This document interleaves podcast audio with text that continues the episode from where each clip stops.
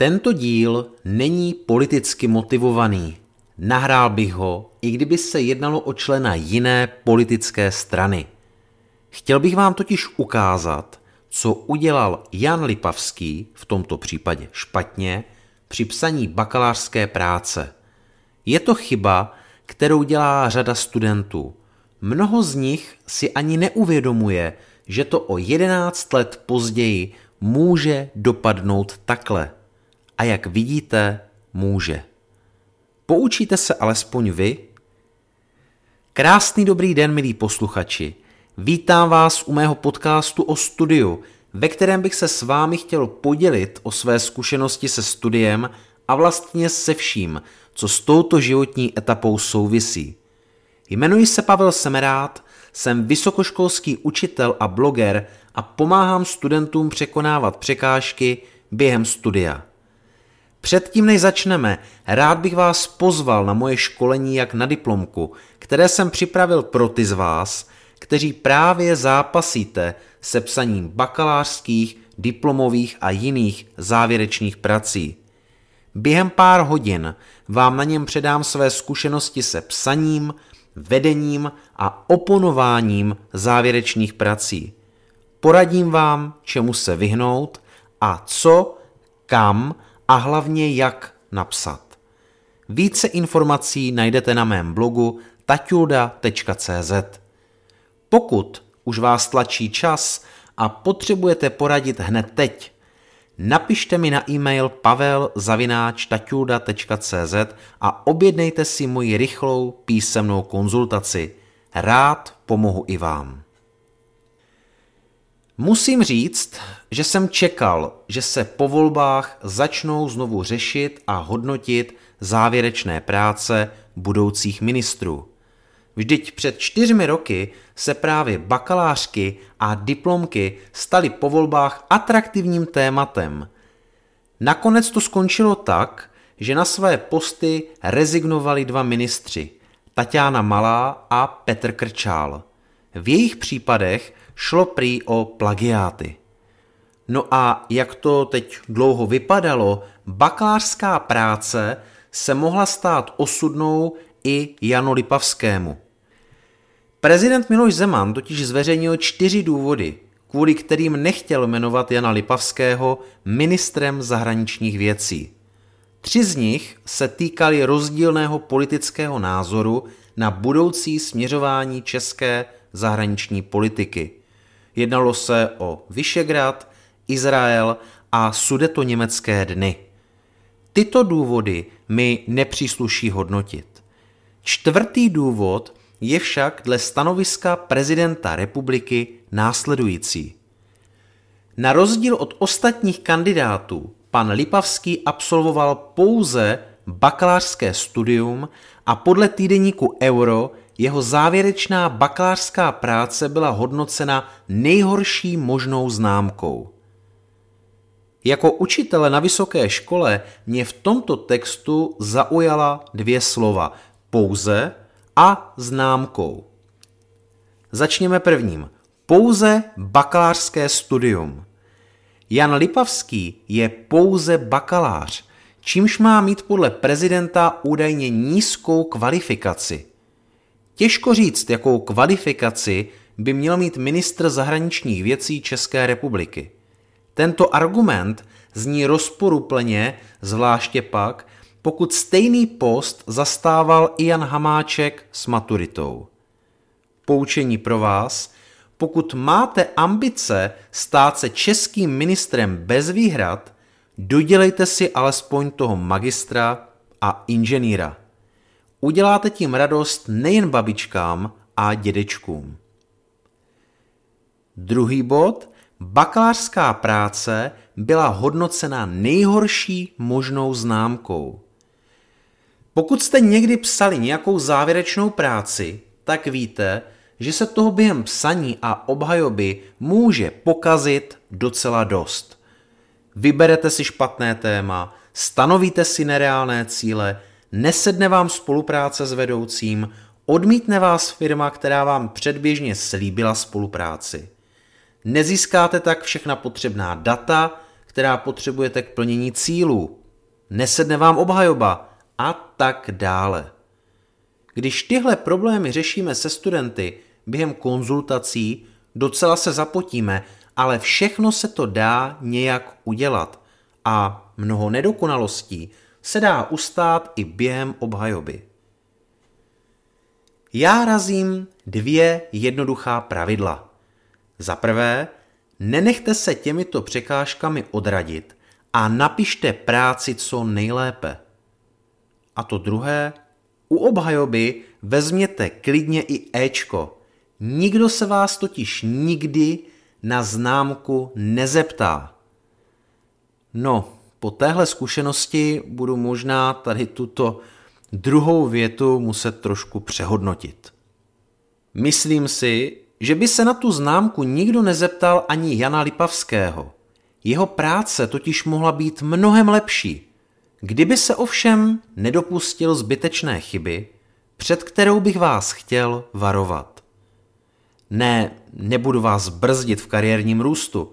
Přeji vám, ať to dotáhnete minimálně na post ministra. Ne, nebudu vám radit, abyste si vybrali nějaké téma, na které budete mít s budoucím prezidentem republiky stejný názor. Abychom zjistili, co Jan Lipavský udělal při psaní své bakářské práce špatně, podívejme se do posudku vedoucího. No a v něm najdeme rychle odpověď. I hned na začátku je třeba zmínit, že autor bohužel svoji práci ani jednou nekonzultoval. Je tedy pro mne velmi těžké psát posudek jako její vedoucí. Tato věta je v řeči akademiků velmi důležitá. Znamená totiž tohle. Vážení členové zkušební komise, práce není taková, jakou bych si ji jako vedoucí představoval. Protože se mnou ale student nekomunikoval, neměl jsem možnost ovlivnit její obsah, strukturu a kvalitu. Takže vám nebudu mít za zlé, když se do ní pustíte a rozsápete ji na kusy. Jak si to vyloží zkušební komise? Máme tu někoho, kdo byl skálopevně přesvědčen o své dokonalosti. Tak si jeho kvality pojďme ověřit. Práce pravděpodobně vznikala na poslední chvíli a proto ji neměl čas konzultovat. Dost možná tak nedošlo k úplnému naplnění cíle nebo nebyly využity vhodné metody. Pojďme si to ověřit. To, že ji ani jednou nekonzultoval, může být ale také znakem potenciálního podvodu. Pevně věřím, že to není případ Jana Lipavského. Obecně lze ale říci, že takto mohou postupovat studenti, kteří si nechají napsat práci na zakázku. Ti tak nemají mnoho svého ke konzultaci. Co udělá komise, ještě více si studenta proklepne. Jak asi tušíte, ve všech třech případech, a třeba bychom mohli vymyslet i další, to je prostě špatně. Proto mě ani nepřekvapilo, že byl hodnocen známkou dobře. Vlastně jsem nemusel ani číst dále, ale četl jsem. Všechno mohlo být jinak. Jsem přesvědčený, že kdyby práci s vedoucím konzultoval, nemuselo se v postku objevit. Téma je tedy nesmírně široké, protože by je spolu s vedoucím zúžil – jeho argumentace je jen velmi málo přesvědčivá, protože by na tom spolu s vedoucím zapracovali. Autor zde nezmiňuje obchodování s plynem na burzách, protože by tento nedostatek doplnil. Doslova minimalisticky je pak pojata kritika pramenů a literatury. Autor nepoužívá vůbec rusky psané zdroje protože by o ně tu teoretickou část doplnil. V práci se pak objevují některé dílčí nepřesnosti, které jen dále problematizují její závěry. Protože by ho na to vedoucí upozornil podstatně dříve. Práce ale jistě obsahuje i přínosné části, o kterých píše vedoucí v závěrečné části posudku. Možná si pokládáte otázku, jestli je opravdu nutné s vedoucím práce pravidelně konzultovat. Ne, není. Pokud ovšem napíšete práci, které nebude mít co vytknout. Takhle to ale většinou nefunguje a proto doporučuji konzultovat. Díky tomu budete mít za zády někoho, kdo vás bude při psaní usměrňovat. Pro většinu studentů je totiž bakalářská práce úplně první takto rozsáhlé dílo, se kterým nemají žádné zkušenosti. Logicky se tak dopouštějí zbytečných začátečnických chyb. Právě tyto chyby lze většinou podchytit nebo jejich počet významně snížit během konzultací. Vedoucí je také člověk, který dokáže studentovi nejlépe oponovat v návrzích, neboť se tomuto tématu sám věnuje. Má už své zkušenosti s obhajobami podobných typů prací na konkrétní vysoké škole.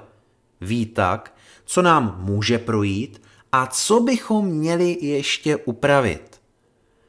Rady a doporučení vedoucího práce jsou v tomto ohledu nezbytné.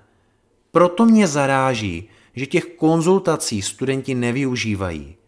Je to jedna z 20 nejčastějších chyb při psaní diplomky, o kterých píšu ve svém e-booku. Tento e-book si můžete pohodlně stáhnout na odkazu dole v popisku. Co bych poradil studentům, kteří právě teď píšou závěrečnou práci? Jak můžete vidět, nikdy nevíte, kdy na vás někdo vytáhne 11 let starou bakalářskou práci. I proto byste si na ní měli dát záležet. Měli byste ji napsat co nejlépe a měli byste se vyhnout potenciálním podvodům. Aby byla vaše práce co nejlepší, a abyste maximálně využili svého potenciálu, konzultujte s vedoucím práce. Nebojte se ho vzít do party.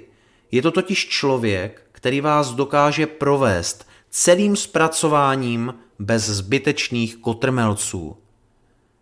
Tohle si ale někteří studenti uvědomí až v okamžiku, kdy jim začíná téct do bod a na konzultaci už nemají dostatek času tak to prostě risknou. Práci odevzdají bez jediné konzultace a výsledkem může být nejhorší možná známka. A ta zbytečně snižuje úroveň vašeho vzdělání a vaše předpoklady nejen pro post ministra. Tak si na to vzpomeňte, až zase usednete k počítači a ve volných chvílích budete sepisovat bakalářku nebo diplomku. Nepíšete totiž jen závěrečnou práci. Právě tvoříte svoji budoucnost. Tak ať vám jde psaní od klávesnice. To je z dnešního dílu všechno. Jsem moc rád, že jste doposlouchali až do konce. Pokud se vám tento podcast líbil, nezapomeňte kliknout na odběr, aby vám nic dalšího neuniklo. No a já se na vás těším příště zase naslyšenou. Od mikrofonu se s vámi loučí pevné zdraví a úspěšné studium přeje Pavel Semerát.